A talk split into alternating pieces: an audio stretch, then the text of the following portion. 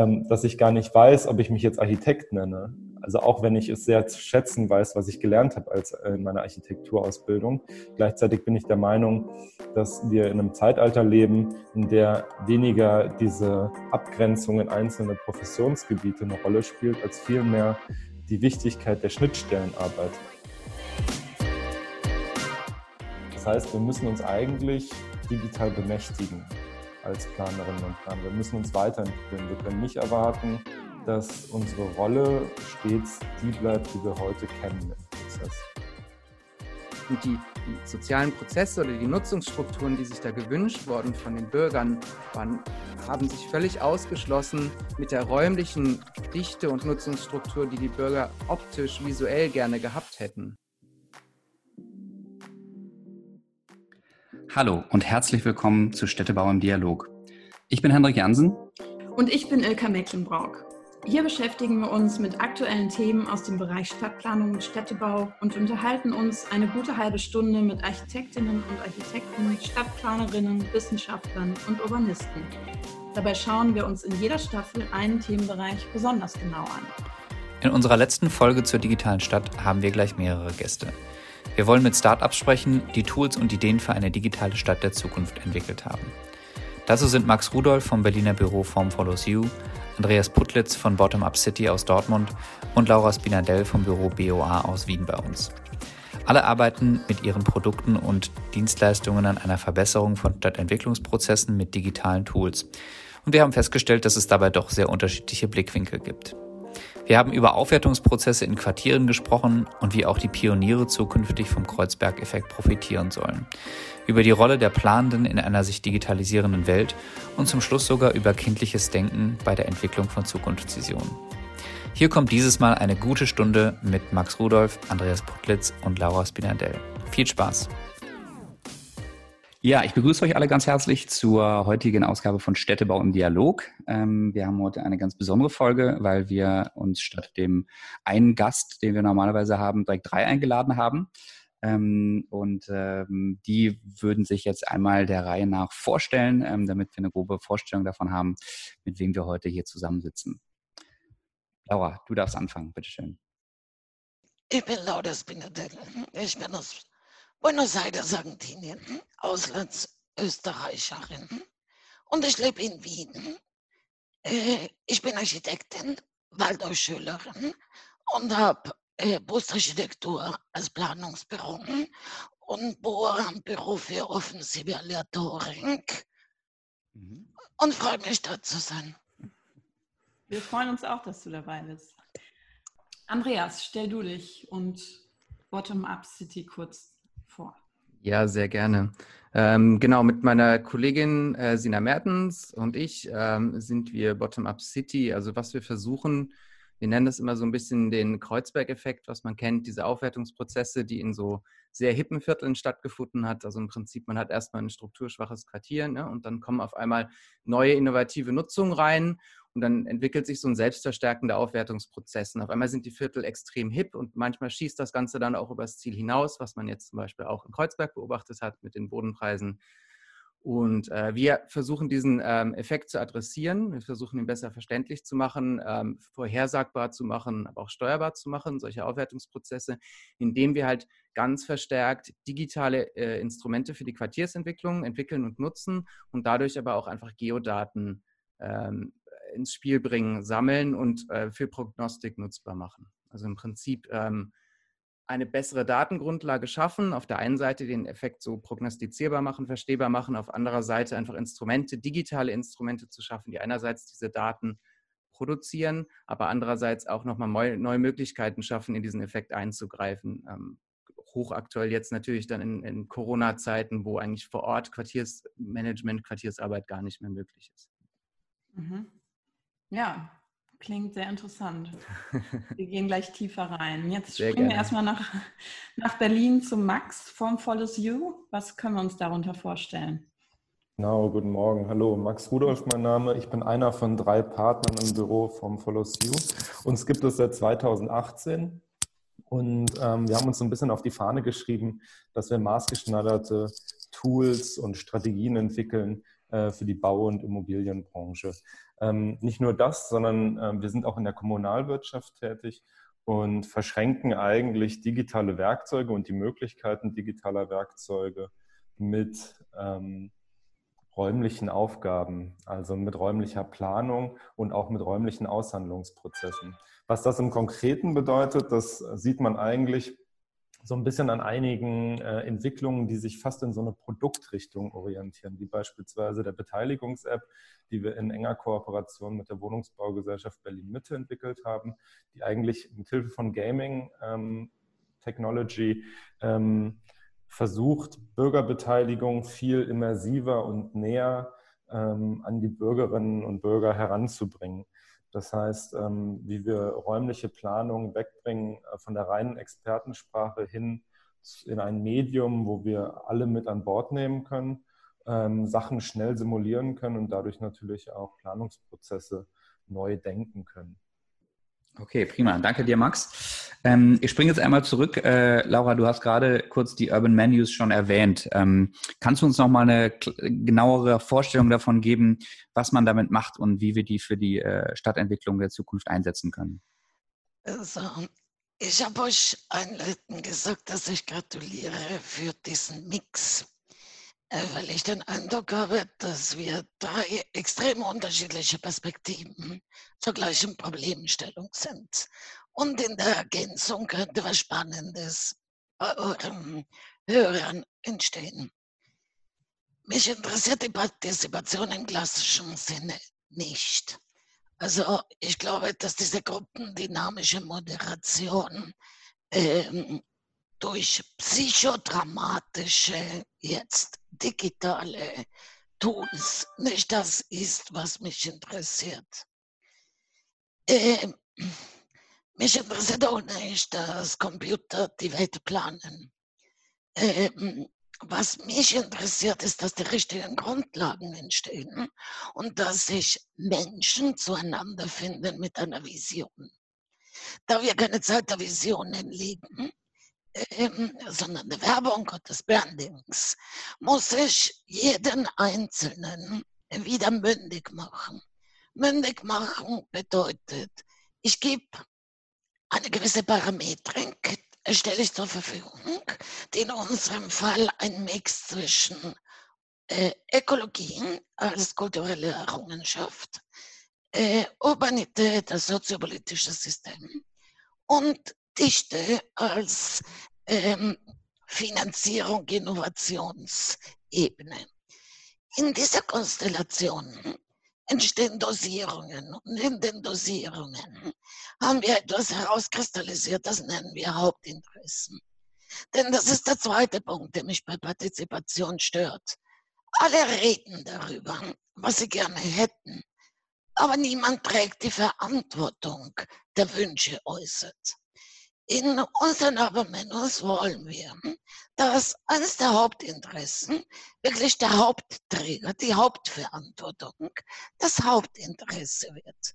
Und äh, da auf unserer Suche eher ich Stakeholder um meinen Tisch haben möchte und nicht die Bürgerversammlung, auch wenn Bürger dabei sein können, äh, will ich eigentlich nicht die anderen die partizipieren, sondern die, die entscheiden.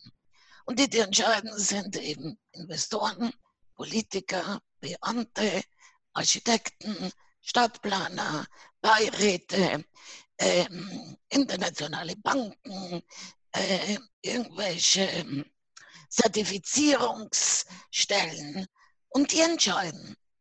Und in einem gewissen Augenblick, getragen von einer gewissen Gruppe Menschen, äh, soll das Optimum entstehen. Und dafür setzt sich auf ein Menus ein. Okay, kannst du es äh, noch ein bisschen konkreter machen? Du hast gerade das Wort äh, Hauptverantwortung benutzt. Das heißt also, du, du, glaubst, dass es jemanden geben muss in einem Planungsprozess, der die Hauptverantwortung übernimmt. Äh, nein. Wer kann das sein? Oder? Nein, nein. Äh, wir arbeiten erst einmal mit prototypischen Lösungen. Ich muss erst einmal entscheiden, ob ich Richtung imperiale Stadt gehen möchte, produktive Stadt gehen möchte, traditionelle Lebensform, also wir nennen das Träume. Ich muss erst einmal entscheiden, welchen Lebenstraum ich verwirklichen möchte. Nicht ich als Person, eine Gruppe. Äh, und die Optionen am Anfang sind Millionen, Millionen für alle, Richtung dieser verschiedenen Träume, die wir zur Verfügung stellen. Anhand dieses ersten Konsenses, in welche Richtung man gehen möchte, ähm, fängt man an, jeder für sich und dann in der Gruppe zu diskutieren, wie viel Ökologie, wie viel Urbanität und wie viel Dichte soll diese Vision beinhalten. Das Hauptinteresse wird getragen entweder von der Ökologie oder von der Urbanität oder von der Dichte. Also wenn der Träger ein Investor ist, würde ich es viel legitimer finden, äh, nicht, dass Grundstückspreise in die Höhe gehen oder dass zehn Geschosse dazukommen und die Belichtung der Umgebung dadurch vielleicht sehr beeinträchtigt wird, sondern dass man miteinander offen redet. Wollt ihr auch eine Schule? Wollt ihr auch eine Fußgängerzone? Soll ich auch den Park finanzieren? Dann müssen wir darüber reden, dass ich das in Bezug auf den Quadratmeter, die ich herstelle, einen Platz findet. Und äh, wenn der Investor nicht der Hauptträger wird, weil das Shoppingcenter und die Mall zum Beispiel sagen, nein, die Urbanität ist das Wichtigste und wir werden daraus einen Einkaufspalast machen, digital und mit Sensoren und keine Ahnung was, und eine Gesellschaft entscheidet, das ist, was wir wollen, dann ist das komplett legitim. Das, was du jetzt gerade beschrieben hast, da kommen bei mir ähm, ganz bestimmte Bilder in den Kopf von großen Stadtentwicklungsprojekten, von neuen Quartieren, von großen Investments. Welche Projekte begleitet ihr? Ähm, kannst du da vielleicht beispielhaft äh, Projekte nennen? So, wir haben für die Stadt Krems, das ist eine Stadt an der Donau, ähm, über ein Jahr daran gearbeitet, dass sie die Donau, das Donauufer in eine Sport- und Freizeitmeile entwickeln. Und um diesen Masterplan äh, zu erstellen, äh, haben wir sehr interaktiv mit Stakeholdern gearbeitet. Ähm, und äh, am Anfang waren es 20 Leute, dann wurden es 60 Leute und irgendwann einmal äh, war es die ganze Stadt. Und bei der Zukunftskonferenz waren sich alle einig, in welche Richtung man gehen wollte. Das hat natürlich die Politik sehr verunsichert, denn plötzlich gab es keinen römischen Kaiser, der mit dem Finger sagte, ja oder nein. Denn der Prozess hatte ermöglicht, dass alle irgendwann einmal äh, den Mausklick getätigt haben und einen Beitrag geleistet haben. Und das ist, was mich interessiert. Das heißt, das war kein großes Projekt. Und ähm, diese Vision wird diese Stadt die nächsten 20 Jahre begleiten. Die haben noch kein Geld, aber die haben die Vision und sie wollen es. Wer war in dem Projekt jetzt beispielhaft der Hauptverantwortliche, den du ja eben äh, beschrieben hast? Äh, die Sportabteilung. Okay. Mhm. Die Sportabteilung der Gemeinde. Okay, und dort ist dann alles gebündelt worden und quasi zu dieser Vision weiter bearbeitet worden. Okay. Richtig. Mhm. Auf was für Arten von Projekte könntest du dir vorstellen, dass äh, die, das Urban Menu oder das, die Urban Menus noch zu übertragen? Sind es immer ähm, ja, Projekte, die wirklich eine Vision brauchen oder können es vielleicht auch kleinere Projekte sein, wenn wir beispielsweise um Nachverdichtung... Also, äh, ich könnte sagen, äh, unsere kleine Stadt hat keinen Hauptplatz und wir möchten einen Hauptplatz. Äh, als Planungstool ist der Max besser. Wir sind kein Planungstool. Äh, wir, ja, wir sind was anderes.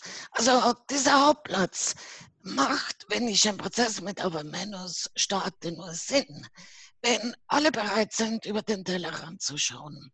Wenn man bereit ist zu sagen, der Hauptplatz soll Auslöser für eine Entwicklung werden Und jetzt müssen wir darüber diskutieren, wollen wir die Creative Industries ähm, äh, zu uns äh, einladen oder wollen wir äh, in der Tourismusbranche uns positionieren durch eine Entwicklung, äh, wollen wir die verschiedenen Kammern einladen, damit Fußgängerzonen entstehen oder Start-ups-Szenen entstehen, äh, wollen wir die Hotelkette vielleicht auch einladen, damit sie mit uns mitdiskutiert.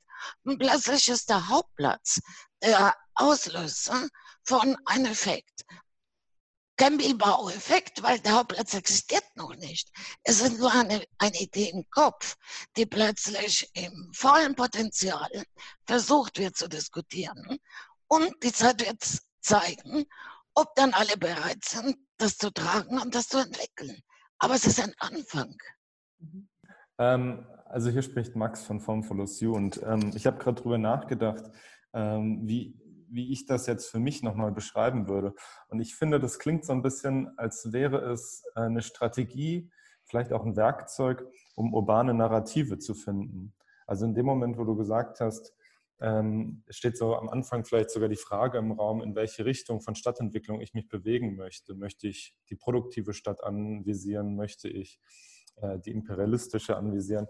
Dann ähm, geht es ja primär auch in der Stakeholder-Findung. Und das ist vielleicht auch ein super spannender Bereich, der bei uns auch eine Rolle spielt.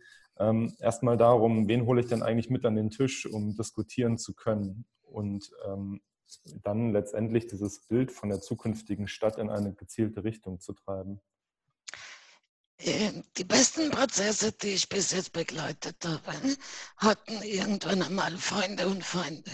Das heißt, die besten Prozesse haben nicht gefiltert, wer wird eingeladen, um äh, meinem Ziel zu erreichen, sondern das Spiel wird eröffnet und alle die irgendwann einmal beim Prozess eines Projektes ein Sagen haben, werden von Anfang an integriert. Ähm, ich weiß nicht, ob ich es Narrative nennen würde. Mich stört das Wort auch nicht. Denn äh, das Libido äh, einer Gesellschaft, dieses Genius Logi zu wecken für die Zukunft, äh, das fehlt uns. Das fehlt uns hier in jedem Prozess. Und da soll auch der Investor mitreden dürfen. Also die sind nicht immer nur böse. Aber da hätte ich noch eine Rückfrage, weil du hast ja in deinem äh, Bürotitel auch das Wort Aleatorik äh, drin und äh, zugegebenermaßen musste ich das erstmal googeln, bevor wir uns hier getroffen haben. Aber es ist ja ein Wort, was eine große Zufälligkeit beschreibt. Ähm, würdest du sagen, äh, die Dinge, die ihr auch äh, im Rahmen der Urban Menus entwickelt, ähm, sind auch irgendwo immer ein kleines Zufallsprodukt, wo am Anfang gar nicht so richtig ähm, feststeht, wo das Ganze hingeht? Und ist das vielleicht auch gewollt oder gerade Ziel? Also ich glaube, dass die absolute Kontrolle nicht möglich ist. Und ich glaube, dass dieses Spiel der Domination dass seit eh und je seitens der Wirtschaft, seit 200 Jahren und der Politik seit eh und je versucht hat, durch Kontrolle ähm, Gesellschaft und Staat zu entwickeln, funktioniert nicht mehr. Und nach der Corona-Zeit noch weniger. Also meiner Ansicht nach haben die Menschen in dieses Eingesperrtsein ähm, einen Reifeprozess durchgemacht, das uns alle sehr positiv überraschen wird. Und in diesem Reifeprozess brauchen wir ganz neue Instrumente des Miteinanders. Natürlich gibt es einen Zufälligkeitseffekt, weil diese Konstellation, die du hier eingeladen hast, ergibt was, was du nicht kontrollieren kannst. Aber das ist ja das Spannende. Das ist ja Leben. Ja, absolut. Mhm, Andreas, wir kommen zu dir. Ähm, vielleicht kannst du uns noch mal kurz ein bisschen erzählen, wie ihr mit eurem Unternehmen ähm, Bottom Up City gestartet habt und wie ihr so in Zukunft die Stadt damit auch ein bisschen verändern wollt. Mhm. Ähm, genau, also im Prinzip, wir kennen uns ja auch von der TU Dortmund, von der Fakultät Raumplanung.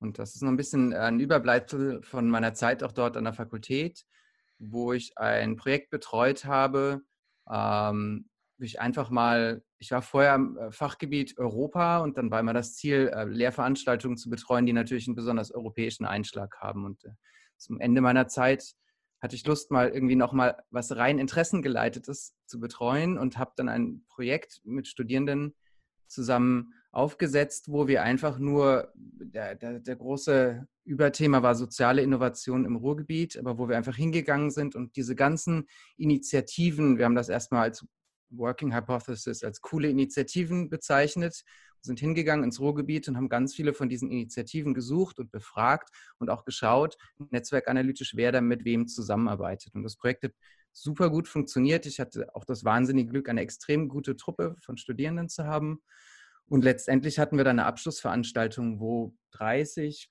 vielleicht knapp 35 Externe da waren. Es war die Wirtschaftsförderung Dortmund da und es gab ein extremes Interesse an den Ergebnissen von diesem Projekt. Und da ist es ein bisschen mir bewusster geworden, dass das eine Szene ist, die ähm, sehr wichtig ist für die Stadtentwicklung, wo, wo der, die transformative Kraft dieser, dieser Initiativen von aktiven Bürgern gesehen wird für die Stadtentwicklung, gleichzeitig aber auch gesehen wird, dass diese transformative Kraft noch überhaupt nicht nutzbar gemacht worden ist. Und die Daten, die wir im Zuge dieses Projektes produziert haben, haben einfach ein sehr großes Interesse hervorgerufen, weil das als Schlüssel gesehen wurde, mit dieser Szene zusammenarbeiten zu können. Und was wir jetzt zu zweit in Bottom-up City weiterverfolgen, ist im Prinzip die logische Konsequenz dessen zu sagen, okay, wie kann man diese transformative Kraft der sozialen Innovation, sozial nicht im Sinne von karitativ, sondern im Sinne von die Schwarmintelligenz aus der Gesellschaft heraus, von aktiven Bürgern, vom, vom, vom Kapital, das in dieser Gesellschaft ist, von den ganzen kleinen Initiativen, die vor Ort gemacht werden, von den Vereinen, wie kann man die nutzbar machen, und wieder in die Stadtentwicklung zurückbringen, aber in eben kontrollierter Art und Weise, dass man vielleicht auch solche Dinge, ich hatte vorhin den Kreuzberg-Effekt angesprochen, solche Dinge, die dann übers Ziel hinausschießen, Quartiere, die dann vielleicht auch heiß laufen, dass man da dann eher bremsend eingreift in anderen Quartieren, diese sogenannten strukturschwachen Quartiere, was man immer sagt, vielleicht ein bisschen mehr von dieser Magie zukommen lassen, die da jeden Tag passiert.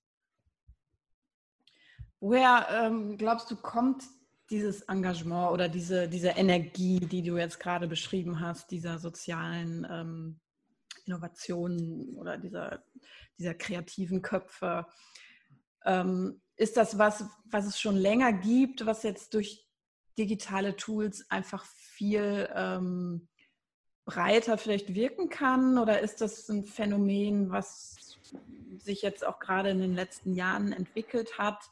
Ähm, also ich glaube, euer Projekt mhm. liegt ja jetzt auch schon zwei, drei Jahre äh, ähm, in der Vergangenheit. Hat sich seitdem was geändert?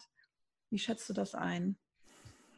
Das, das ist eine sehr, sehr gute Frage, wo wahrscheinlich sehr schlaue Menschen ihr Leben lang dran forschen können, um die Gründe dafür zu finden. Ähm, meine Zwischenhypothese dafür ist es, dass ähm,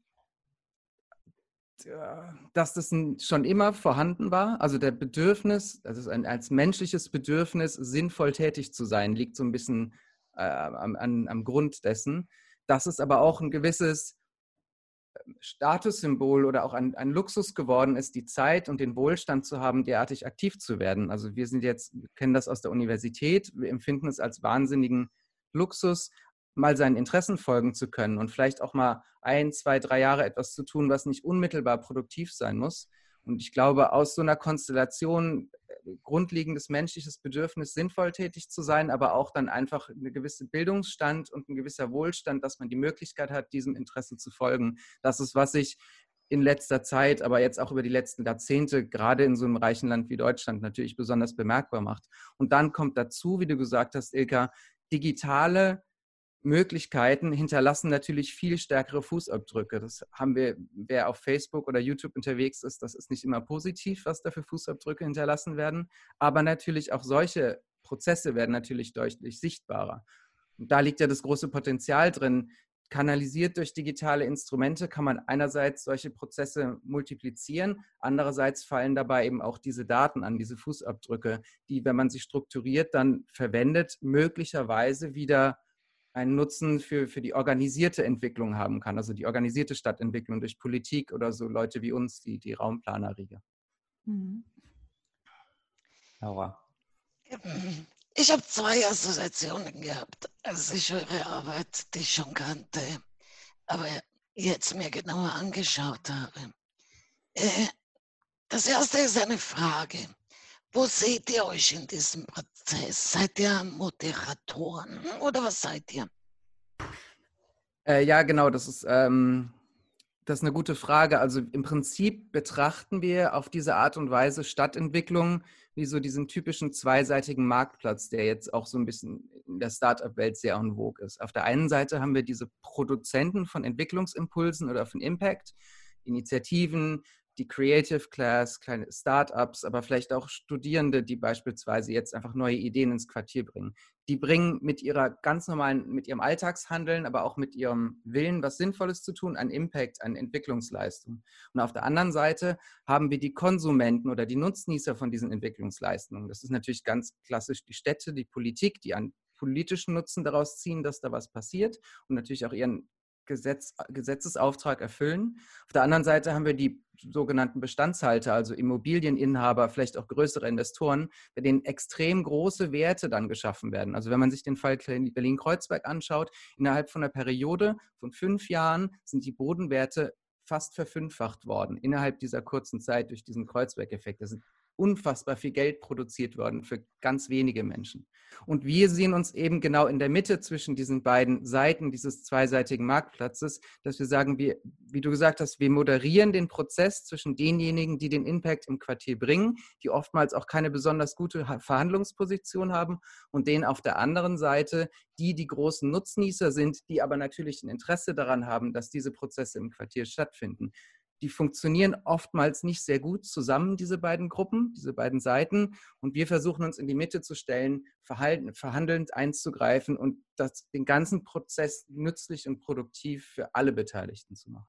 Äh, ich sehe das auch auf jeden Fall so, dass es darum geht, hm, Menschen in die Lage zu versetzen, auch dieses, also was ich vorher so ein Luxus genannt hat oder was man auch sagen kann, ein Privileg, das wir haben. Menschen, die viel Zeit und viel Bildung haben, haben das Privileg, sinnvoll eingreifen zu können in Städte und etwas Gutes tun zu können. Und das fühlt sich auch sehr gut an. Ähm, wir würden gerne tatsächlich auch mehr Leute in die Position bringen, eben diese Art von Impact ähm, in Städten durchführen zu können. Und da spielt natürlich Bildung eine ganz wichtige Rolle. Man kennt es oft, wenn wir über Partizipation sprechen, im Gespräch mit den Bürgern, dass da oft sehr viel Unverständnis ist, wie öffentliche Verwaltung funktioniert, wie die Stadtverwaltung funktioniert, wie die unterschiedlichen Hierarchieebenen ineinander spielen, gerade in so einem Bundesstaat, also föderalen Staat wie, äh, wie Deutschland. Und da auch noch mal ein bisschen mehr Verständnis und Kompetenz zurückzuspielen an diejenigen, die eigentlich gerne einen Impact haben würden in der Stadt, diese etwas schwierige Situation zu manövrieren. Das ist auf jeden Fall etwas, was, was, was mit Bildung zu tun hat, um diese Kräfte dann auch besser kanalisieren zu können. Andreas, ich würde gerne noch einmal nachhaken. Ähm, du hast gerade gesagt, ihr seht euch so ein bisschen als Moderatoren zwischen einerseits zum Beispiel Immobilieneigentümern oder Investoren und auf der anderen Seite so eine Art kreative Klasse, die natürlich mit ihrem Tun und ihrem ihrer Energie, ihren Initiativen viel dazu beiträgt, dass bestimmte Werte geschaffen werden. Versuch uns doch nochmal so konkret zu erklären, wie, wie schafft man es denn da, einen Ausgleich hinzubekommen? Oder müssen jetzt die Immobilieneigentümer ähm, äh, eine Gebühr zahlen an die äh, Kreativen? Oder wie, wie kann man sich das so konkret vorstellen? Mhm. Ähm, ja, Gebühr zahlen ist wahrscheinlich der wichtige Punkt. Also die Frage ist natürlich, was können, was haben die Nutznießer, die, die Bestandshalter in den Quartieren, die haben natürlich vor allem nach einem erfolgreichen Prozess sehr viel Geld. Und Ziel der Sache ist natürlich dann, Event Teile dieser Wertproduktion umzuleiten. Ähm, das ist so plattformökonomisch gesprochen natürlich das typische Henne-Ei-Problem. Man kann die eine Seite nicht an die andere vermitteln, wenn man nicht die eine Seite zuerst hat, wie man das so kennt. Im Prinzip, was wir versuchen, was wir glauben, ist, dass wenn, wenn man zeigen kann, dass diese, diese so ein Kreuzberg-Effekt, diese Ströme dieser Creative Class nutzbar und steuerbar sind, ähm, dann kriegt man auch die andere Seite, die Investoren, diejenigen, die Geld haben, dazu Kompromisse einzugehen. Äh, wenn man die Verhandlungsposition der kreativen Klasse stärkt, aber vielleicht auch der Städte, die ja auch einen Entwicklungsauftrag in den Städten haben. Und muss dann natürlich die Investoren in ihre Verantwortung nehmen und zu sagen, ihr möchtet, dass diese Prozesse stattfinden. Wir können euch dabei helfen, aber ihr müsst dann etwas zurückgeben. Natürlich wollen wir mit unseren Aktivitäten Geld verdienen. Das heißt, wir wollen auch bezahlt werden für die Aktivitäten, für die Tools, die wir bauen. Ähm, aber natürlich wissen wir ganz genau, dass diese Creative Class, diese Pioniergruppen auch weltanschaulich, aber auch einfach für ihr Überleben brauchen auch Unterstützung, brauchen Rekompensation für die Leistung, die sie bringen. und die Werte, die geschaffen werden in den Quartieren, sind enorm. Also wenn man sich anschaut, wie viel in der Immobilienbranche verdient und ausgegeben wird, das ähm, halten wir für zumutbar für die Investoren. Mhm. Du hast gerade die unternehmerische Sicht und Handlungen äh, ja auch von euch angesprochen. Ihr seid ein Unternehmen, Startup. Ähm, wer bezahlt euch denn? Und wer engagiert euch? Hm. Ja, im Prinzip unsere Hauptkundengruppen sind die beiden Gruppen der Städte und der Immobilieninhaber, Investoren könnte man das sagen. Ähm, auf einer anderen Seite natürlich zum gewissen Maße auch Einzelhändler. Also sagen wir mal beim Einzelhandel stehen bleibt, wir haben Ketten, zum Beispiel Alnatura, für die genau diese Klasse, diese Creative Class oder man nennt die manchmal auch die Lohas, Life, Lifestyle of Health and Sustainability. Das sind die Kernkundengruppen, die auch oftmals relativ zahlungskräftig sind und viel Bildung haben. Wenn wir solchen Kunden sagen können, wo uns zukünftig in drei, vier, fünf, vielleicht zehn Jahren die Hotspots dieser Szene sind, dann ist das natürlich für solche äh, Kundengruppen sehr viel Geld wert. Äh, genauso ist es natürlich für die Immobilieninvestoren.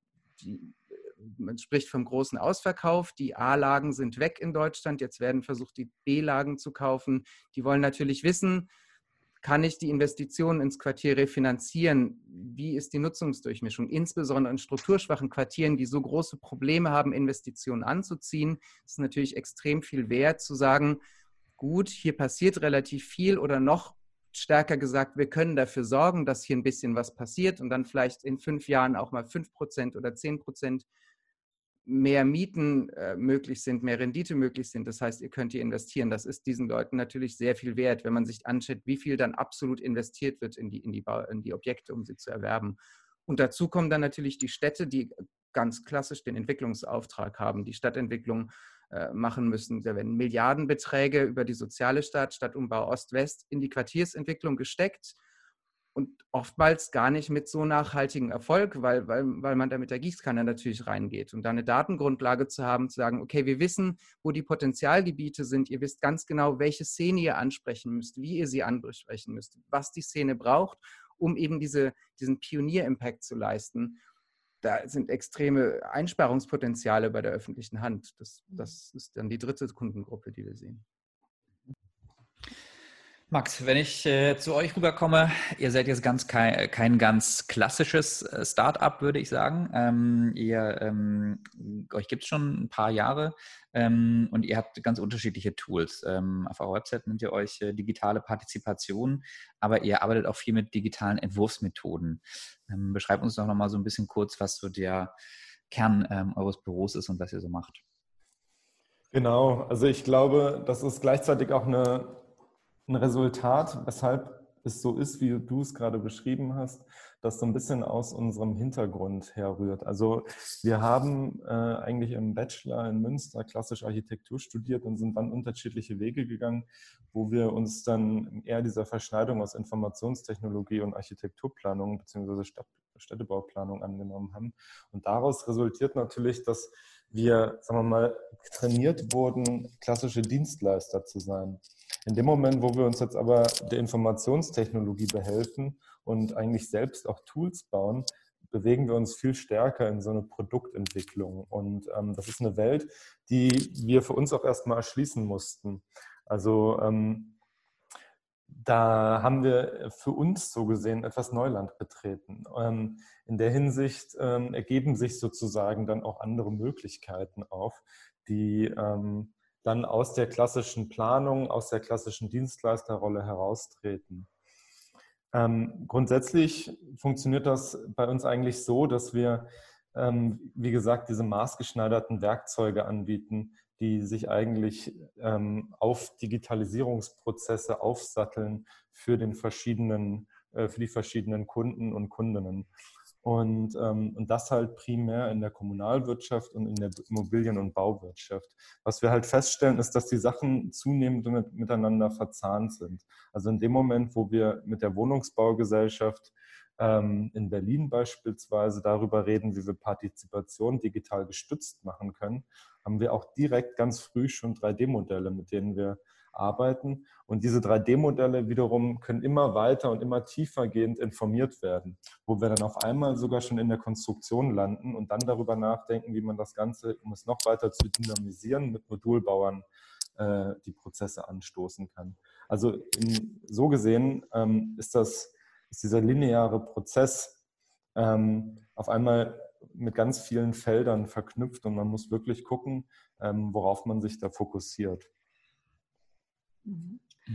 Du hattest anfangs äh, in einem kleinen Pitch gesagt, ihr erreicht durch eure digitalen Tools und eure äh, Methoden ähm, ein Mehr an Personen. Ähm, kannst du definieren, vielleicht auch mit konkretem Projektbezug, wer dieses Mehr ist und ob ein Mehr in eurem, in eurem Sinne auch immer gut ist? Ja. Mhm. Also im Gegensatz zu den Aufgabengebieten, so wie ich sie jetzt von Bottom-up City verstanden habe, ähm, sind wir weniger diejenigen, die Leute zusammenbringen, als vielmehr diejenigen, die die Werkzeuge dafür erstellen, dass Leute miteinander über komplexe räumliche Fragestellungen verhandeln können. Das heißt, in dem Moment, wo wir mit der Beteiligungs-App beispielsweise Stadtplanung, stadtplanerische Verfahren begleiten und Stadtplanung interaktiv verhandelbar gestalten, ähm, erlauben wir es halt, dass diese Werkzeuge ähm, auch Prozesse verändern. Also vielleicht ein ganz konkretes Beispiel an der Stelle.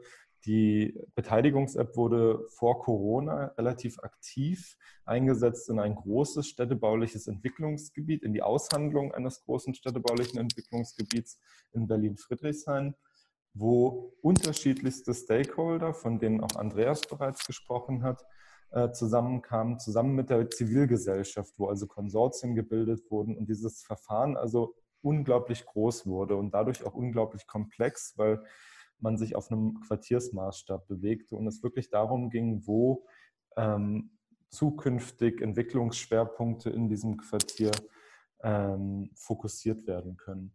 Was dann passiert, ist, dass wir natürlich, indem wir uns auf verschiedenen Maßstäben bewegen, also die Nachbarn, denen ist eher darum gelegen, dass ähm, der Baukörper direkt neben dem Wohngebäude, in dem sie wohnen, ähm, eine Form oder eine, eine Artikulation annimmt, die sie für verträglich halten der, der, der Stadtbezirk äh, hat die große Lupe sozusagen ähm, und begreift eigentlich die, Zusammenhänge auf Quartiersmaßstab.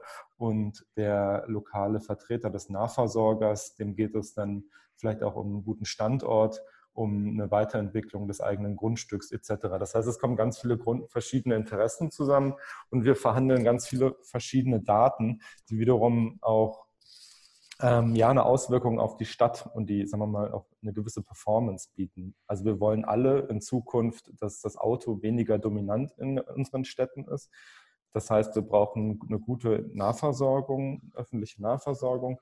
Wir wollen alle ähm, adäquate Grünraumversorgungen haben in den Städten. Wir wollen Spielplätze um die Ecke haben für die Kids ähm, etc. Das heißt, es gibt ganz viele Faktoren, die berücksichtigt werden müssen, die wir also gleichzeitig auf dem Schirm haben müssen, wenn wir über Stadtplanung reden. So, und da kommen wir jetzt eigentlich in den Prozess. In dem Moment, wo wir diese digitalen Werkzeuge haben, ähm, können wir die Sachen halt direkt in Echtzeit während des Workshops, während der Verhandlungen übereinander, übereinander lagern. Wir können dadurch, dass wir Häuser aufstocken, direkt sehen, wie viel Fläche mehr habe ich kreiert, wie viel Grünraum muss ich dementsprechend kompensatorisch auch vorhalten können? Gibt es bereits Infrastrukturen, die das abdecken oder muss ich neuen Grünraum entwickeln? Wie sieht das Gleiche ähm, aus auf anderen thematischen Feldern wie ähm, der ÖPNV-Versorgung etc.? Ähm, und das sind Komplexitäten, die halt normalerweise diese klassischen linearen Planungsprozesse ähm, versucht haben äh, abzudecken. Sprich, der Planer, wenn wir jetzt über klassische Bürgerbeteiligungsprozesse reden, setzt sich ähm, in vielleicht einem Workshop mit den unterschiedlichen Stakeholdern zusammen, sammelt die Interessen ein, ähm, über zum Beispiel Post-its etc., kehrt zurück ins Büro und es gibt diese klassischen Planungsiterationen. Das heißt, es werden Sachen ausprobiert und die neuen Entwürfe kommen wieder, werden wieder präsentiert oder werden vielleicht auch ähm, gar nicht erneut präsentiert, sondern werden, es wird einfach versucht, das einfließen zu lassen. Wir glauben, dass man diese Prozesse deutlich dynamisieren kann, dadurch, dass wir eigentlich dieses sehr regelbasierte, diese sehr regelbasierte Umgebung, in der wir uns doch befinden, ähm, direkt in Echtzeit miteinander verhandeln kann. Also über Algorithmen, die Abhängigkeiten abbilden und direkt visuell begreiflich machen. Mhm. Ganz spannend, was du beschreibst, denn ähm, in unserem letzten Gespräch ähm, mit ähm, Gesa Ziemer von der HCU hat sie ganz ähnliche Dinge beschrieben, die sie in Hamburg ausprobiert haben.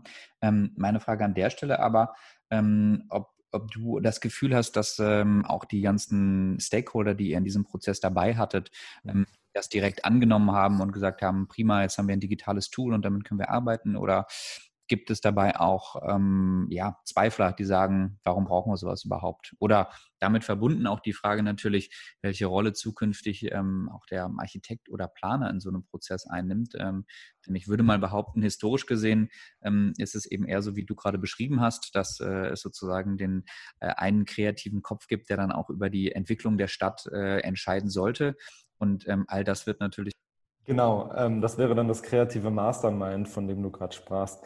Also wir sehen das in der Tat so, dass, ähm, oder unsere Erfahrungswerte sind so, dass ähm, wir doch sehr positive Resonanz erfahren in den Beteiligungsveranstaltungen gegenüber diesen Werkzeugen, weil sie tatsächlich diese Inklusion bewirken. Also die Bürgerinnen und Bürger mitnehmen und gleichzeitig aber auch den Stakeholdern, wo wir uns natürlich auch erstmal das Vertrauen erarbeiten mussten wie zum Beispiel den Entwicklern, in dem Fall dann zum Beispiel der Wohnungsbaugesellschaft, sagen oder zeigen mussten, dass ähm, die Interessen dadurch besser gewahrt werden können und, und Abhängigkeiten auch direkt besser eingesehen werden können. Was ähm, tatsächlich so ein vielleicht eher ein kritischer Punkt ist, ist das Feedback seitens der Architekten und Architektinnen. Also da ähm, ist es dann doch so, dass äh, wir erfahren, dass die ähm, Akzeptanz gegenüber Wandel, der dann ein bisschen passieren muss und die neue Einstellung und Ausrichtung auf Digitalisierungsmaßnahmen ähm, doch etwas ähm, zögerlich nur angenommen wird, weil natürlich in dem Moment, wo neue Tools ähm, auch neue Arten der Verhandlung und des Prozesses ähm, erlauben und, und, und dieses bewirken, in dem Moment gestalten sich natürlich auch Prozesse anders. Und in dem Moment ähm, wird auch, sagen wir mal, werden auch Machtpositionen verschoben. Ähm, an der Stelle glauben wir aber nicht, und das ist auch nicht unsere Absicht, dass durch digitale Entwurfsmethoden, durch digitale Planungshilfen etc., wie der Name vielleicht schon auch sagt, ähm, nicht der Architekt abgeschafft wird oder der Stadtplaner oder die Stadtplanerin. Ähm, vielmehr ähm, entsteht eine neue entsteht eine, ein, ein, neues Verhältnis, eine neue, eine neue Position innerhalb dieses Ökosystems, ähm, die wir eigentlich so begreifen, dass die Stadtplanerin, der Stadtplaner, die Architektin, der Architekt ähm, die Regeln, innerhalb derer Verhandlungen, städtische Aushandlungsprozesse passieren oder generell räumliche Aushandlungsprozesse passieren können, ähm, von den Planerinnen und Planern gesetzt werden müssen in Abstimmung mit den einzelnen Stakeholdern. Und, ähm, und dann letztendlich aber auch in diese Informationstechnologie überführt werden müssen. Das heißt, wir müssen uns eigentlich digital bemächtigen als Planerinnen und Planer. Wir müssen uns weiterentwickeln. Wir können nicht erwarten, dass unsere Rolle stets die bleibt, die wir heute kennen im Prozess. Das heißt, wir müssen noch stärker Kontrolle und Laissez-faire für uns in unserer Arbeit äh, definieren lernen. Genau, also ich glaube, ähm, das ist auch was, ein Appell an der Stelle, der ähm, an die Universitäten und Ausbildungseinrichtungen gerichtet werden muss. Also ich habe mit großer Begeisterung das Interview mit Gesa Ziemer verfolgt, ähm, kenne äh, Frau Ziemer auch ähm, durch Besuche am City Science Lab und finde das sehr gut, wie sozusagen diese neuen ähm, Einflüsse durch Digitalisierung in diese Planungsprozesse da auch in die Lehre übersetzt werden. Aber ich weiß es auch aus eigener Erfahrung, dass ähm, die Lehre, die räumliche Planungslehre äh, in Deutschland da doch ähm, noch ein, stärker forciert werden könnte. Ähm, und wir das also für eminent wichtig halten. Also nicht zuletzt auch, weil wir halt auch feststellen, dass es gar nicht so leicht ist, ähm, passenden Nachwuchs zu finden. Also wir müssen eigentlich, ähm, wenn man so will, fast schon selbst ausbilden, weil es nicht mehr darum geht. Und das bringt ja eigentlich auch schon so ein bisschen mein, äh, meine zögerliche Antwort hinsichtlich meiner Profession am Anfang zum Ausdruck, ähm, dass ich gar nicht weiß, ob ich mich jetzt Architekt nenne. Also auch wenn ich es sehr zu schätzen weiß, was ich gelernt habe als äh, in meiner Architekturausbildung. Gleichzeitig bin ich der Meinung, dass wir in einem Zeitalter leben, in der weniger diese Abgrenzung in einzelne Professionsgebiete eine Rolle spielt, als vielmehr die Wichtigkeit der Schnittstellenarbeit. Also wir müssen lernen, wie wir die einzelnen Professionen wieder zusammendenken können, um integrale Planung auch vorantreiben zu können, die Potenziale der Digitalisierung zu nutzen etc. Genau, ich wollte da nochmal äh, nachhaken. Also mh, hm, was ihr tut, also die typische Rolle, die ihr einnehmt im Planungsprozess, ist ja diese Varianten dynamischer zu zeigen den, den Bürgern und äh, damit sie besser sich vorstellen können, wie die bestimmten Versionen dessen, was da geplant wird, aussehen kann. Jetzt wäre meine Frage, ähm, habt ihr auch Möglichkeiten oder wie, wie, siehst du die Bedeutung davon, dann aber auch die, die Nutzungsstrukturen und dann davon ausgehend aber auch die, die in Anführungszeichen sozialen Prozesse, also was dann da passiert, ähm, simulieren zu können? Hm, ich habe ein Beispiel aus Heidelberg. Du warst ja auch für die IBA Heidelberg aktiv. Das ist meine Heimatstadt. Und da gibt es ganz große Konversionsflächen. Ich war bei einigen Bürgerbeteiligungswerkstätten äh, dabei. Und die Bürger waren ganz, ganz stark gegen Nachverdichtung. Die meisten Bürger waren so 50 plus, hatten relativ viel Zeit, waren gut gebildet und denen war das ganz wichtig, dass, das war noch so ein bisschen Stuttgart 21, vielleicht auch die Zeit, keine Bäume gefällt werden, keine Nachverdichtung. Wir wollen viel Grün haben in der Stadt der einen Seite. Gleichzeitig haben die Bürger ganz klar ihre Traumvision, was denn da passieren soll auf diesen Konversionsflächen und haben so Bilder von Südfrankreich, wo man dann gemeinsam Boule spielen kann und vielleicht irgendwo ein Handwerker noch sichtbar, ein Schreiner arbeitet und so weiter und so fort. Und die, die sozialen Prozesse oder die Nutzungsstrukturen, die sich da gewünscht wurden von den Bürgern, waren, haben sich völlig ausgeschlossen mit der räumlichen Dichte und Nutzungsstruktur, die die Bürger optisch, visuell gerne gehabt hätten. Ähm, das war unmöglich, auch das dann tatsächlich den Leuten zu vermitteln. Ich war einer der wenigen, der gesagt haben, also ich war pro Nachverdichtung, weil ich gesagt habe, ich finde eure Vision toll, aber wir müssen, also dafür muss nachverdichtet werden. Hm. Wie siehst du das? Wie kann man Bürger da besser in die Lage zu versetzen, was ja die Rolle des der Architekten oder der Planer ist, die ausgebildet sind, auch diese Prozesse, die 10, 15 Jahre brauchen zu können, wo man dreimal um die Ecke denken muss. Die oftmals Bürger haben diese Erfahrungen nicht. Wie, wie versetzt man der Bürger in die Lage, bessere Wünsche zu haben, realistischere Wünsche vielleicht oder zumindest Kompromisse eingehen zu können? Ja, also ich glaube, da muss man differenziert darauf antworten. Also das, wir können natürlich schlecht den, ähm, die, die Wünsche der Bürgerinnen und Bürger beeinflussen. Was wir allerdings machen oder wobei wir helfen können, ist, dass wir zielorientiert ähm, eine, eine Verhandlung mit, mitgestalten und dass wir die, die einzelnen Interessen und auch Rahmenbedingungen, also wir, wir bewegen uns ja eigentlich so gut wie nie im luftleeren Raum, sondern wir sind in dem Moment, wo wir über urbane Aushandlungsprozesse reden, sagen wir mal, als erste Grundlage an zum Beispiel städtische Regelwerke gebunden, wie Flächennutzungspläne, Abstandsflächenregelungen nach Baugesetzbüchern etc. Ja? Und, ähm, und das sind Sachen, die, hat normalerweise, also über die wacht ähm, natürlich der Planer oder die Planerin. In dem Moment, wo wir das digitalisieren können und direkt sehen, was ist denn grundsätzlich möglich, äh, in welchem Raum können wir überhaupt bauliche Volumina platzieren, ähm, sehen wir halt auch, kriegen wir direkt mal so einen Reality-Check. Ähm, und das dynamisch abbilden zu können, sodass wir, dass es erst gar nicht zu Diskussionen kommt um, um bauliche Vorhaben, die eigentlich im Double-Check eh ähm, hinten überfallen würden, weil sie nicht realisierbar wären, ähm, schränkt, glaube ich, den Fokus schon so, also oder fokussiert die, die, die Diskussion an der Stelle schon so ein bisschen.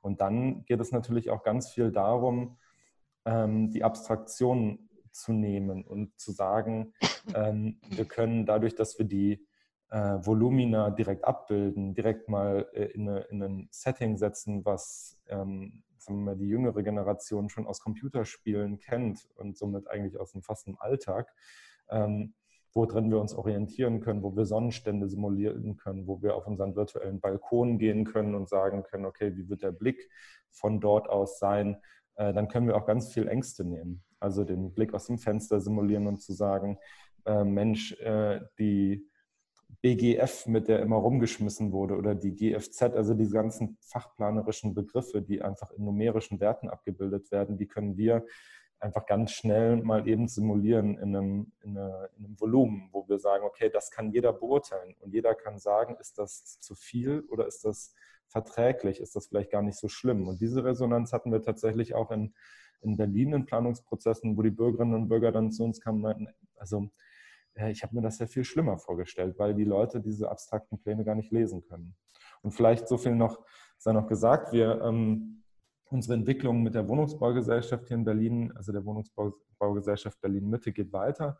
Und ähm, das so als kleiner Teaser. Ähm, wir ähm, arbeiten gerade daran, wie wir Grundstücke eigentlich ganz dynamisch ähm, nach Qualitäten bewerten können und dadurch ähm, direkt sehen können, was es eigentlich auf zum Beispiel so Grundstücken, zu, wo, wo es auch darum geht, soziale Nachverdichtung zu schaffen in der Stadt, also in dem Fall in Berlin, äh, auf Grundlage von städtischen Daten ähm, grundsätzlich möglich. Was für Belichtungspotenziale habe ich?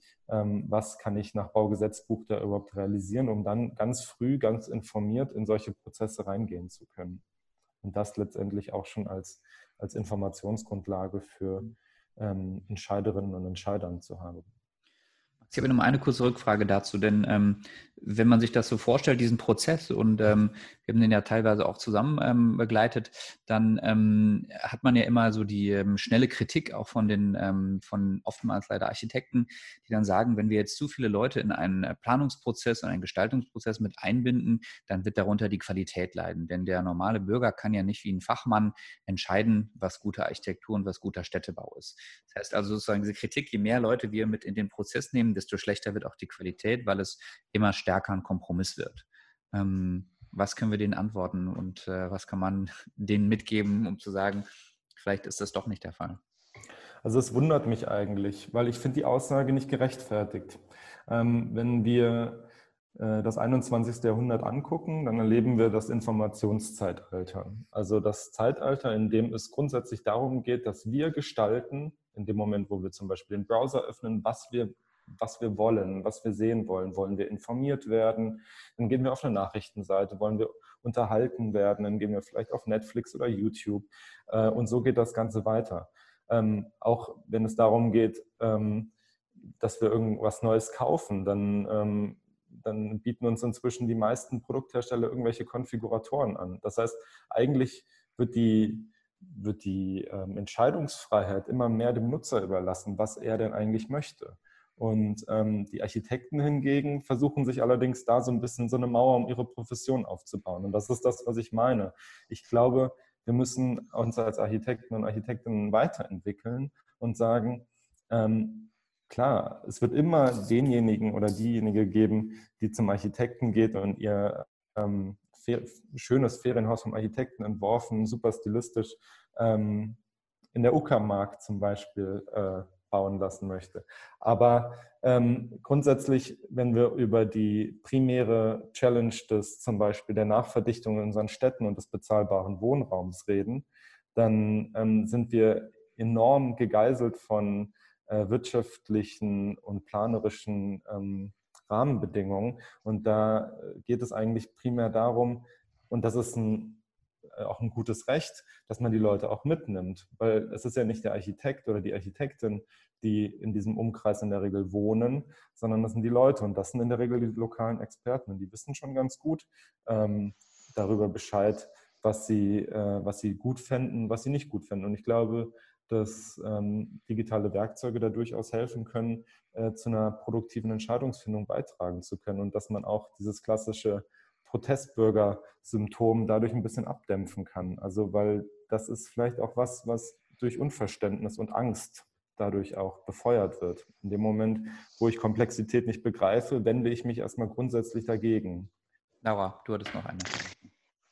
Ich finde es auch interessant, was wir zurzeit diskutieren. Vielleicht, weil ich etwas länger im Beruf als ihr bin. Ähm,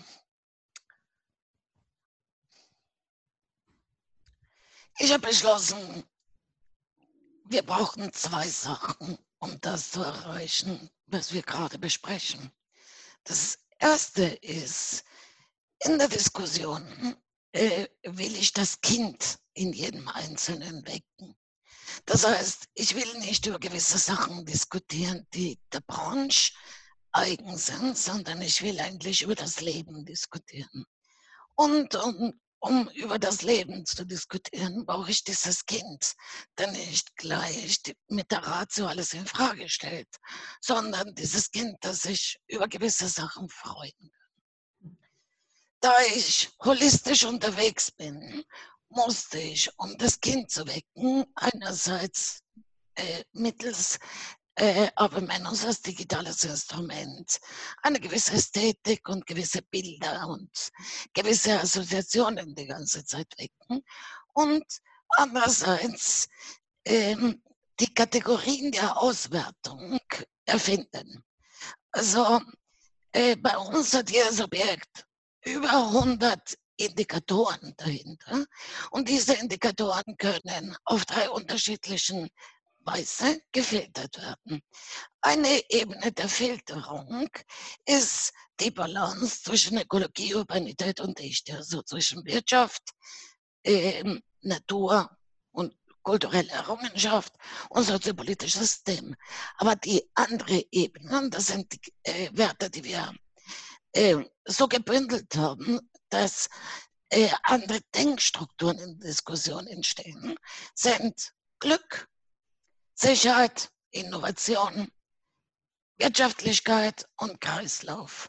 Und die Spinne, die entsteht in jeder Szene, kann äh, diese Beziehung zwischen Glück, Innovation, Sicherheit, Kreislauf, Wirtschaftlichkeit immer wieder veranschaulichen und sagen, was können wir machen, damit alle in ein Mittelwert sind. Die dritte Ebene der Diskussion, die ich einbringen wollte, ist eine, die niemand in Frage stellt. Und das ist äh, unser Tool, lässt das jede Szene in jedem Augenblick, die jeder bedient, mit den SDGs in Verbindung gebracht wird. Die SDGs sind äh, die Ziele der Vereinten Nationen für äh, Nachhaltigkeit in der Entwicklung. Das heißt, wenn ich das Kind einerseits wecke, wenn ich über Sachen, also jeder wird, will glücklich sein. Niemand wird sagen, ich bin gegen das Glücklichsein, dann bringe ich die Diskussion auf eine andere Ebene. Und wenn ich dann die Szene noch dazu mit dieser übergeordneten Ebene der SDGs bringen kann, schaffe ich, das ist mindestens meine Erfahrung, ähm, die Weitsicht. Und für Stadtplanung brauchen wir Weitsicht. Dann können wir runterbrechen und dann können wir diskutieren, okay, wie machen wir es? Mhm. Ja, danke Laura für das Statement. Du hast gerade zwei äh, schöne Wörter genannt, äh, das Kind in sich entdecken und äh, nach Glück streben. Ähm, passt vielleicht auch ganz gut zu unserer äh, kleinen Abschlussrunde, die wir jetzt äh, damit einläuten. Ähm, und wir fragen im Prinzip jeden in dieser Staffel, was so eure persönliche Utopia der digitalen Stadt wäre, was ja auch im Sinne von einer Vision und vielleicht auch einer kindlichen Vision, aber vielleicht auch einer Vision, die mit Glück spielt, ähm, etwas sein kann. Ähm, vielleicht gehen wir einfach rein um, Laura. Was wäre deine ähm, persönliche, äh, persön persönlicher Wunsch oder deine persönliche Vorstellung für die ähm, digitale Stadt der Zukunft? Also, ich bin sehr glücklich jetzt und das Potenzial, das sich langsam weckt, indem ich über Abermenus mit der ganzen Welt über, über diese digitalen Plattformen reden kann. Und dass sich diejenigen, die entscheiden, plötzlich die Zeit nehmen, weil sie die Zeit haben, um über die Zukunft ihres Umfeldes zu reden. Ich würde mir wünschen, dass diese Situation eigentlich Normalität wird, dass diejenigen, die eigentlich dann unterschreiben, sei es ein Gesetz, sei es ein Scheck, äh, was auch immer sein, ist die Bewältigung von gewissen Programmen äh, mitentscheiden, mündig. Und das, was ich zurzeit äh, in dieser Pandemiekrise erlebe, dass diese Menschen plötzlich Zeit haben für das Wesentliche, würde ich mir wünschen, dass es auch so bleibt. Andreas, dein Bild der digitalen Stadt der Zukunft, wie sieht das aus? Ja, ich würde mir, ich glaube, ich würde mir zwei Dinge wünschen für die digitale Stadt der Zukunft, äh, was vielleicht nicht die utopische Vision letztendlich ist, aber vielleicht ein Schritt in die richtige Richtung ist, dass ich einerseits mir wünschen würde, dass die digitalen Kompetenzen bei allen Bürgern, aber vielleicht auch dann ganz speziell in der Stadtentwicklung, in der Stadtplanung, schon in der Ausbildung viel stärker mitgedacht werden, viel stärker vermittelt werden, um damit einfach eine Demokratisierung der Lösungsfindung stattfindet. Also digitale Lösungen bieten, also digitale Instrumente, die Digitalisierung bieten so viele Möglichkeiten, dass alle von uns einen kleinen Beitrag leisten kann, sich Ideen machen, Lösungen bauen, auch gemeinsam. Und dass das Ganze ein bisschen mehr in der Breite der Gesellschaft ankommt. Das würde ich mir sehr wünschen. Und ich glaube, das würde sehr helfen, viele von den kleinen Alltagsproblemen, die wir haben, gerade von diesen Experten vor Ort, die wir jetzt auch von Max gehört haben, äh, lösen zu lassen, weil dann alle die eigenen Herren ihrer Lebenswelt ein bisschen sein können. Ähm, und ganz speziell jetzt auch im Rahmen von Bottom-up City würde ich mir sehr wünschen, dass wir viel bessere Lösungen für das Problem Datenschutz finden, dass wir einerseits Möglichkeiten finden, die unfassbar vielen Daten, die anfallen, nutzbar zu machen für bessere Lösungen für die Stadtentwicklung, aber für alle anderen gesellschaftlichen Probleme und das aber eben ohne die ganz berechtigten Bedenken, wenn es um den Persönlichkeitsschutz geht, äh, nicht außen vor zu lassen, sondern beides unter einen Hut zu bringen und da auch, auch nochmal vielleicht von, von, von staatlicher Seite mehr Aktivitäten an den Tag legen, Schutz der Persönlichkeitsrechte mit Big Data, mit Geodaten unter einen Hut zu bringen, damit wir an nachhaltigen Lösungen für unsere Probleme arbeiten können. Max, was ist deine Version? Vision? Also ich würde an Andreas eigentlich anknüpfen wollen. Ähm, und würde da noch ein bisschen ausholen wollen. Also ich glaube, was ganz dringend notwendig ist, ist, dass unsere Kommunen ähm, in Deutschland noch stärker ja, digital oder digitalisierungsaffiner werden. Also dass sie stärkere Kompetenzen auf der gemeinwohlorientierten Seite aufbauen und damit also auch eine Datengrundlage bereitstellen können, die es uns und ähm, anderen wiederum möglich macht, äh, darauf aufbauen zu können. Aktuell ist es halt leider so, dass ähm, wenn wir zum Beispiel darüber nachdenken, wer die besten Verkehrsdaten hat, das mitnichten die Kommunen sind, wo man eigentlich sagen müsste, da müssten doch die besten Daten vorliegen, sondern es ist halt Google. Ähm, und dann müssen sich die Daten eingekauft werden. Das heißt, es ist wertvolles ähm, Gut, äh, was wir alle generieren, was aber nicht zurückgespielt wird an ähm, die Verwaltung. Und die Verwaltung wiederum mit natürlich unter dem Bewusstsein von Datenschutz, datenschutzrechtlichen Paradigmen und, und auch dem Schutz der, der Person, äh, diese Daten wieder frei zur Verfügung zu stellen, sodass ähm, wir darauf wiederum ähm, Planung wirklich auch nachhaltig verändern können und uns dem nicht dem Föderalismus unterwerfen müssen, wo wir sagen, wir haben 16 Baugesetzbücher. Und das ist für uns halt extrem schwierig. Ähm, sondern wir müssen halt gucken, dass wir, ähm, soweit es sowas natürlich dann auch möglich ist, einheitliche Schnittstellen, einheitliche Datenstandards definieren können, auf die wir alle aufbauen können. Das würde uns das Leben deutlich vereinfachen. Und perspektivisch ähm, natürlich auch die Möglichkeit geben, dass wir ähm, bessere Services, bessere Produkte, bessere ähm, Prozesse zum, zu einer Stadt, die gemeinsam gestaltet wird, ähm, entwickeln können. Super, ja. danke euch für eure Visionen und die Bilder, die, äh, ich glaube, da sind wir uns ja alle einig, so super wichtig sind, wenn es um die Vermittlung von Visionen geht oder auch die, ja, äh, die auch das Kind in uns sehr wecken können, äh, um dann mal ein bisschen freier zu denken, fand ich ein super Statement. Und äh, Laura, du, du sagtest am Anfang, wir sind alle sehr verschieden. Äh, ja, ich glaube, das hat sich auch gezeigt, aber äh, in einigen Punkten sind wir uns einig. einig. Ich würde mich jedenfalls sehr freuen, wenn wir noch ganz viel von euch hören, ähm, in ganz unterschiedlicher Form. Und ja, wir danken euch sehr für die Zeit. Und Henrik, ich glaube, wir werden heute ein bisschen die vorgenommene äh, Zeit unsere Podcast-Folgen überschreiten, aber ich glaube, das ist durchaus legitim. Mit drei Gästen auf jeden Fall. Ja, Wir bedanken uns natürlich auch sehr. Genau. genau. Beste Grüße nach Dortmund, Berlin und Wien. Ja, vielen Dank für die Zeit. War spannend. Okay. Äh, ciao, ciao. Tschüss. Ciao. Bis bald. Tschüss.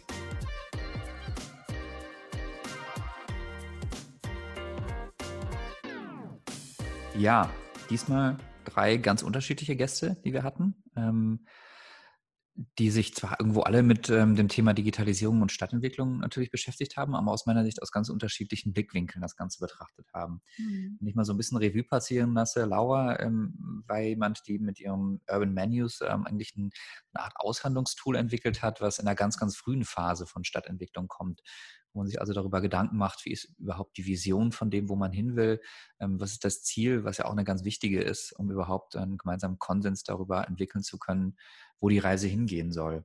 Ähm, was ich schön bei ihr fand, ist, dass sie auch ganz viel mit so ähm, sehr emotionalen Wörtern wie, wie Glück oder kindlicher Naivität mhm. da argumentiert hat, ähm, um auch ein bisschen diese, diese Leichtigkeit und manchmal ja auch diese Art von Zufall ähm, zu beschreiben, die ja so einem ganz frühen und ganz, ganz offenen Prozess mhm. auch irgendwo immer innewohnt.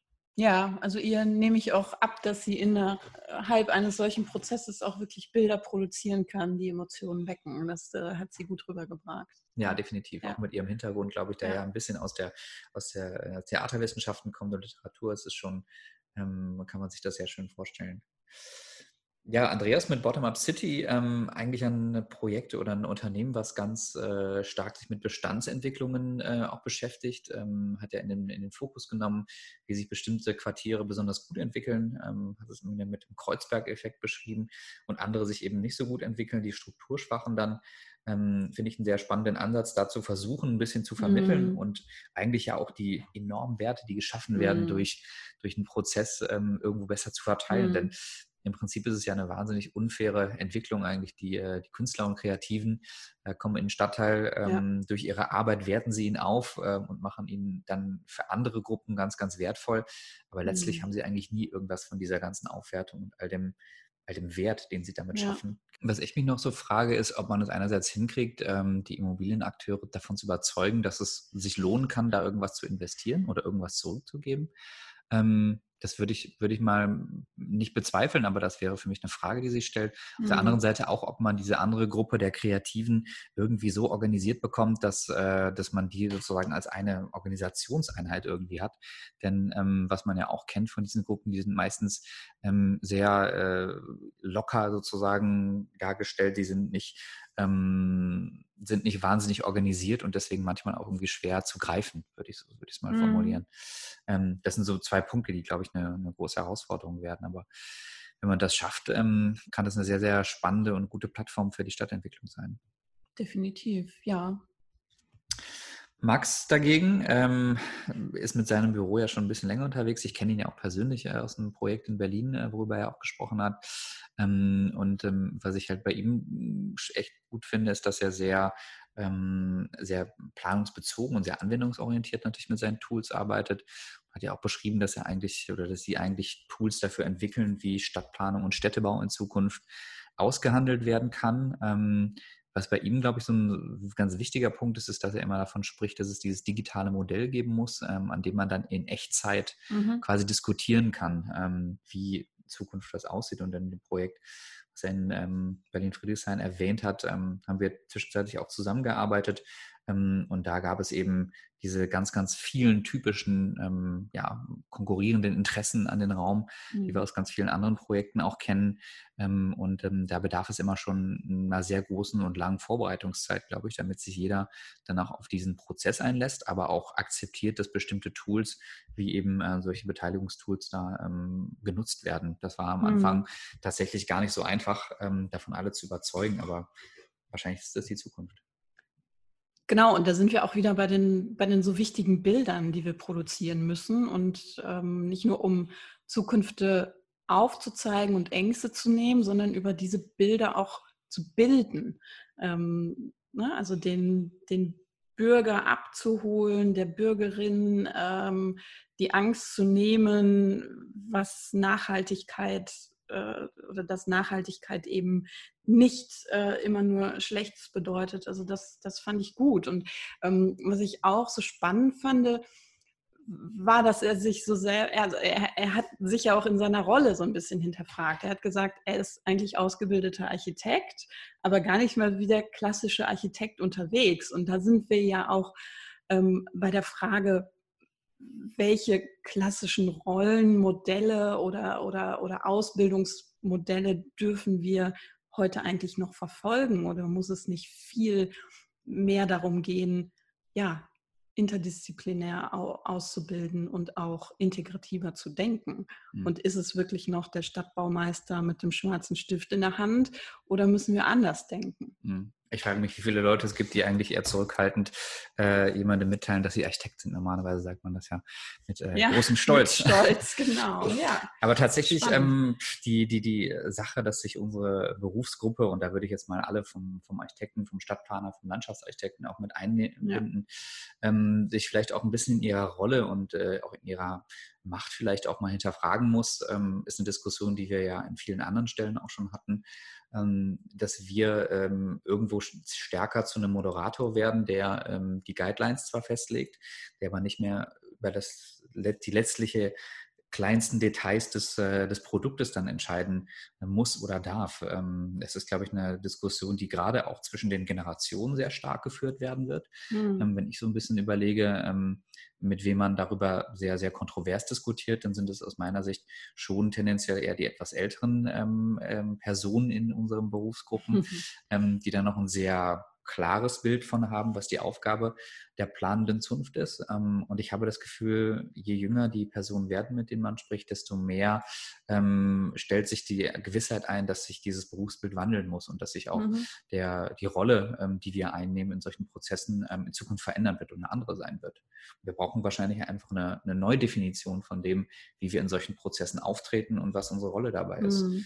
Beziehungsweise eine Definition von mehr, also von einem mehreren Add-ons, die quasi die klassische Ausbildung ähm, ergänzen. Ja, und ein letzter Punkt, der äh, im Prinzip ja von allen ähm, auch nochmal in dem, in dem Abschlussstatement ähm, besprochen worden ist, ist das Thema von Daten ähm, wo sie existieren, wer sie hat, wer die Macht über Daten hat. Ähm, und dieses Beispiel darüber, wer eigentlich die größten und konsistentesten Daten über äh, Verkehrsströme oder mhm. Verkehrsdaten hat, dass das äh, leider eigentlich nicht die öffentlichen Institutionen wie Städte oder ähm, Kommunen sind, sondern dass das wahrscheinlich Google ist, ähm, die in den USA sitzen mhm. und äh, eine wahnsinnige Macht darüber natürlich haben.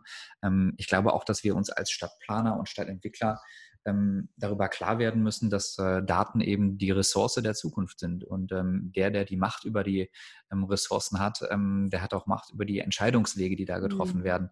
Und ähm, sofern wir eben ähm, als, als Stadtplaner weiter gestalten wollen, müssen wir, glaube ich, uns klar machen, dass wir auch die Macht über Daten brauchen. Ansonsten werden wir nicht mehr in der Lage sein zu mhm. gestalten.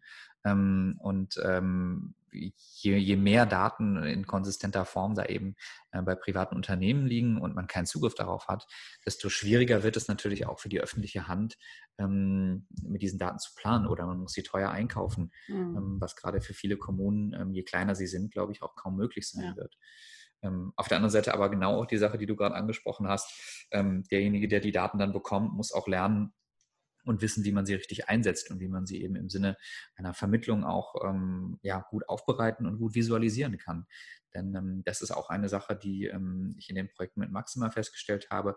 Wenn man Leuten ähm, in so einem konkreten Projekt zeigen kann, wie bestimmte Dinge des Baurechts, ähm, aber auch von, von mhm. Lärmemissionen mhm. und so weiter, ähm, die Modelle in Echtzeit dargestellt werden können, ähm, dann verliert man viel mehr sozusagen die Furcht davon, dass bestimmte Berufsgruppen auch Dinge vorhalten können oder dass die Politik bestimmte Dinge verschweigt. Weil wenn man ein, ein transparentes ähm, digitales Modell hat, wo alle Daten im Prinzip hinterlegt sind, dann kann man auch alle Dinge ganz schnell an- und ausschalten. Und dann kann man argumentieren, die Abstandsflächen sind eingehalten, äh, die Lärmemissionen ähm, sind hier berücksichtigt worden und so weiter. Also ich glaube, das führt, äh, führt, auch viel dazu, dass man sich schneller einigen kann und ähm, auch zu besseren Ergebnissen kommt tatsächlich und nicht zu mehr Kompromissen. Mhm. Oder nicht nur zu mehr Kompromissen. Genau, beziehungsweise die Schleife über Kompromisse dreht, um dann äh, zu einem konsistenten, ähm, integrierten Ergebnis zu kommen. Ja. Ja, Ilka, wir sind am Ende unserer ersten Staffel zur digitalen Stadt angekommen. Ähm, was wäre denn so dein Fazit, dein persönliches, ähm, einerseits vielleicht für die Zukunft der digitalen Stadt, aber auch so ein bisschen vielleicht zusammenfassend, was unsere Gäste so in den ganzen vergangenen Folgen gesagt haben zur, zur Zukunft der Stadt. Ähm, was können wir davon mitnehmen? Hm. Ja, erstmal äh, spannend, dass wir jetzt schon am Ende der ersten Staffel sind. Ich glaube, wir haben eine Menge Input äh, bekommen. Und so in der Rückschau habe ich eigentlich so vier Dinge oder Bereiche, Themen äh, identifizieren können, die sich so wie so ein roter Faden durchgezogen haben durch die Folgen. Zum einen ist das Thema Partizipation, ähm, neue Möglichkeiten der Partizipation, die sich einfach durch digitale Prozesse, durch ähm, Daten, durch Datenverfügbarkeit einfach viel ähm, mehr öffnen lassen. Zum einen, und wir haben ja auch ähm, jetzt aktuell durch oder dank Corona gesehen, dass es auch notwendig ist, äh, da digitaler zu denken, dass es vielleicht in einigen Prozessen auch lange hinterhergehinkt hat und dass wir da jetzt eine Menge aufgeholt haben. Also dieses Thema Partizipation ist das eine. Das zweite, was durchaus auch immer kritisch anklang oder auch kritisch äh, anklang, war das Thema Datenverfügbarkeit, Datensicherheit. Wie gehe ich verantwortungsvoll auch mit Daten um?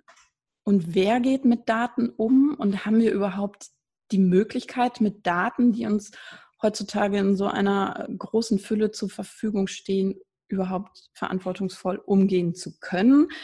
Das bringt mich zum dritten Punkt, das Thema der Ausbildung bilden wir ähm, heute ausreichend für die Zukunft aus ähm, und muss sich in der Ausbildung auch so ein bisschen das Selbstverständnis, was wir an uns Planerinnen und Planer haben, was Architektinnen und Architekten haben, nicht auch ändern hin oder, oder öffnen hin zu anderen Themen, anderen ähm, oder weiteren Themenschwerpunkten, die vielmehr eher auf eine Vernetzung und Integration von unterschiedlichen Interessen abzielen, denn auf ja ein klassisches Rollenverständnis. Ähm, genau, und wenn wir, wenn wir über die Möglichkeiten sprechen, die uns die Daten liefern oder die uns digitale Prozesse ähm, ermöglichen, dann bin ich auch ganz schnell dabei, die Chance dahinter zu sehen, nämlich